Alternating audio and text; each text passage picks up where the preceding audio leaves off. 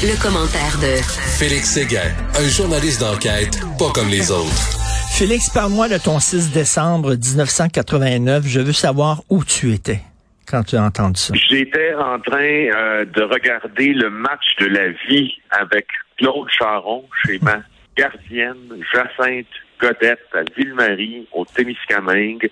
Elle m'avait fait mon traditionnel la traditionnelle collation d'avant dodo qui était une rôtie au beurre d'arachide avec des quartiers d'orange.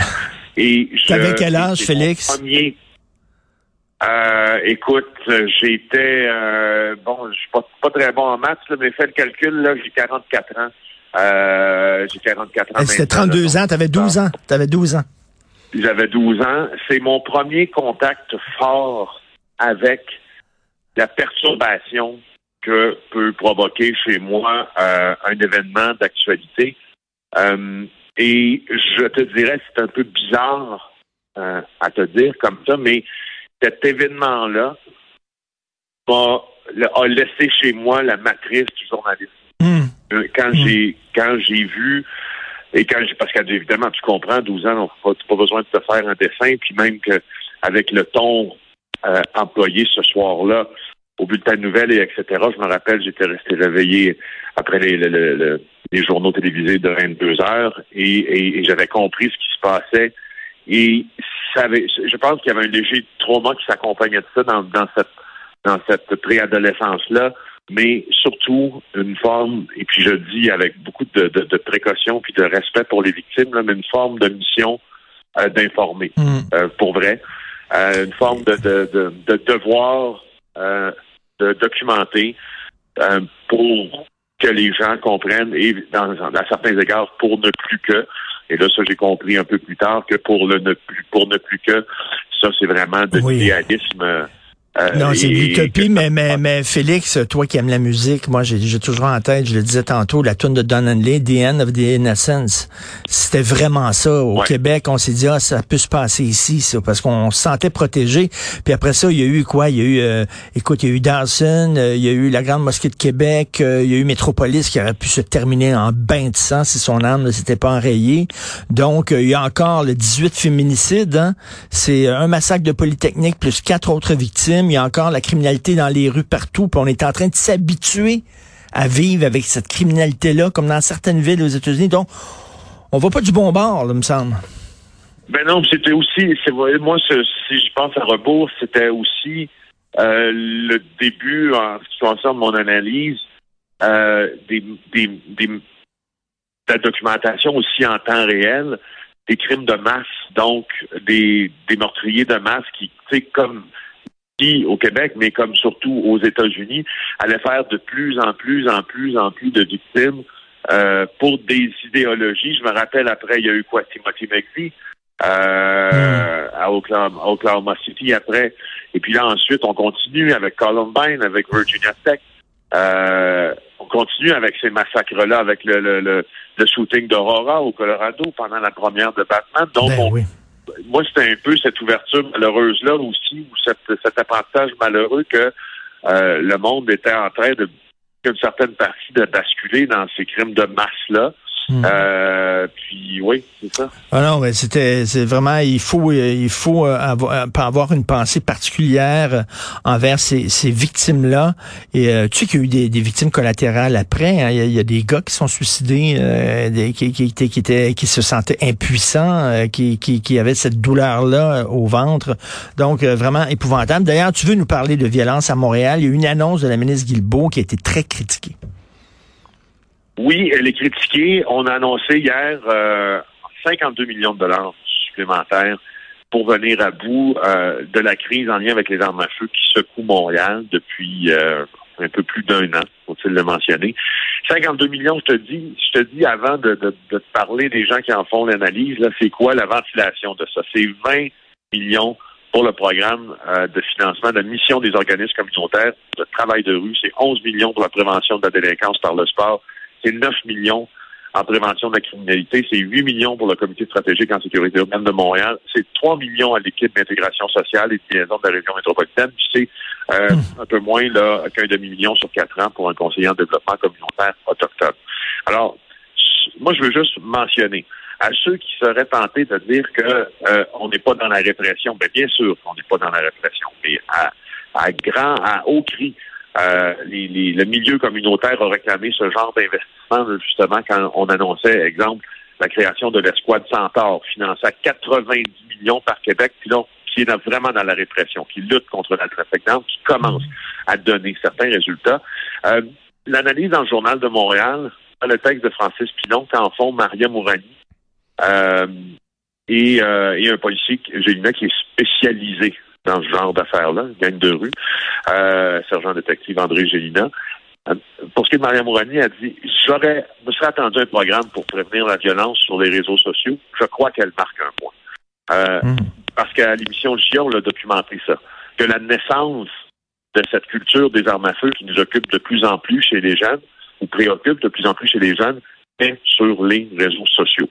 Euh, et pour ce qui est de euh, Gélina, lui, il dit la même chose, il faut de la prévention sur le web. Alors, je trouve que les deux marquent un point. Par contre, euh, après vérification, là, je veux dire qu'il va y avoir, va y avoir des initiatives sur les médias sociaux pour essayer de tuer dans l'œuf un peu cette culture-là. Ben, Richard, c'est mm. impossible en tant qu'à moi, là, mais il faut l'essayer quand même. Alors, je, tu sais, des fois, je trouve qu'on parle peut-être un petit peu vite, un petit peu rapidement, mm. parce mm. que le détail du programme, a personne qui l'a vu, là. Alors, il va y avoir des initiatives sur les médias sociaux. Moi, tout ce que je veux saluer, c'est que 50 millions en prévention, on l'a réclamé, il est sur la table. Euh, tu sais, sous réserve du résultat de ces 50 millions-là, je pense que c'est quand même beaucoup pour prévenir la criminalité. Alors, et, la bonne nouvelle là-dedans, c'est que ça montre qu'on refuse de s'habituer. On veut pas s'habituer à la criminalité. On trouve que c'est anormal qu'il y ait des fusillades presque tous les jours à Montréal, puis qu'il faut prendre le taureau par les cornes. Est-ce que c'est parfait comme plan? Euh, non. Mais euh, comme on dit, c'est un pas dans la bonne direction. Tu veux me parler d'un nouveau documentaire du bureau d'enquête sur la forêt québécoise? Oui, avec deux très bonnes euh, journalistes et réalisatrices, Marie-Christine de Noël et Ninon Penneau. Ça fait 20 ans que l'erreur boréale de Richard Desjardins a été publiée. Tu te rappelles euh, de son, son, son brûlot sur la déforestation ben au Québec. Alors, 20 ans plus, tard, on fait le point euh, avec Ninon Penneau, Marie-Christine Noël. 5000 kilomètres à travers le Québec pour aller faire le tour de nos forêts, un documentaire narré par Émile Piloto. Euh, et euh, et là, on regarde si 20 ans plus tard, parce que ça avait suscité une grogne incroyable. Alors, depuis l'erreur boréale, le constat des filles dans ça, que j'ai vu travailler pendant, écoute, plus d'un an, là, mais mm. c'est très, très, très, très, très ardu de documenter un sujet qui est peut-être pas si facile à représenter, bien qu'une forêt, ça se voit, là, mais qui est pas si facile à représenter en termes visuels. Euh, on ne coupe pas euh, autant ni comme avant. Il y a des efforts de restructuration. Ça, c'est la bonne nouvelle. C'est le point de départ. Euh, par contre, là, on va présenter l'autre côté de la médaille sur l'effet des coupes, sur le rajeunissement des forêts. et puis là, on va regarder aussi ce qui se passe avec les caribous forestiers. les derniers les derniers individus, dont on appelle en langage scientifique, là, sont tenus dans un enclos parce que les dégâts euh, de la déforestation ont fait des ravages chez eux. Probablement que ces espèces-là ne pourront plus se, reproduire. La sonnette d'alarme est attirée depuis longtemps. Euh, et alors, je, vous conseille d'aller le voir parce que il y a quelque chose d'important là-dedans, journalistiquement, c'est que le ministre de la euh, forêt, de la faune et des parcs, Pierre Dufour, là, pendant tout le documentaire, ils ont essayé, pendant toute la recherche, la quête, ils ont essayé de l'avoir en entrevue. Alors, il a toujours répondu non, jusqu'à quelques semaines où il a répondu oui, mais. Il a dit oui, mais je vais vous donner une entrevue après avoir vu le documentaire.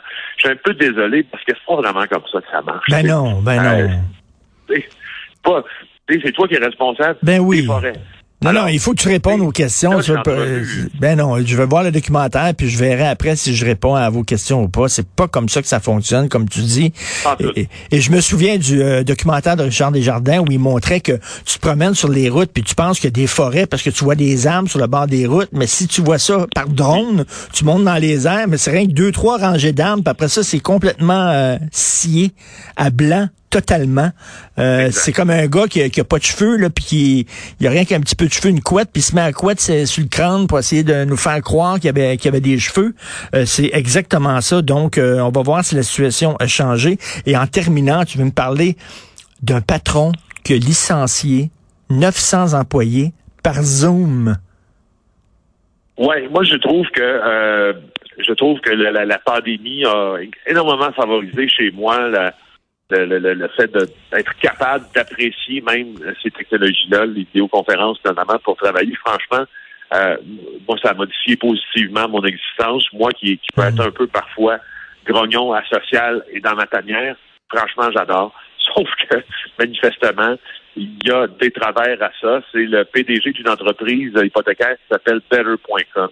Alors, euh, quelques, comme sur les quelques semaines avant Noël, lui, euh, il, a, créé un webinaire, hein, un webinaire, un peu de formation sur le web, sur la plateforme Zoom. Et en fait, d'entrée de jeu, CNN était là, assisté à la réunion sans le savoir, puis le grand patron a dit, si vous participez à cet appel, ben, vous faites partie du groupe des malchanceux qui sont licenciés. Ben, Votre embauche se termine immédiatement. Ben voyons donc. Hein? Par Zoom? Écoute, juste avant le temps des fêtes, et bravo champion, vraiment là. Merci beaucoup Félix. Il y a des gens qui devraient avoir euh, des, meilleurs codes de conduite avec, avec leurs employés. Merci, bonne journée, on se reparle demain. Merci. Bye.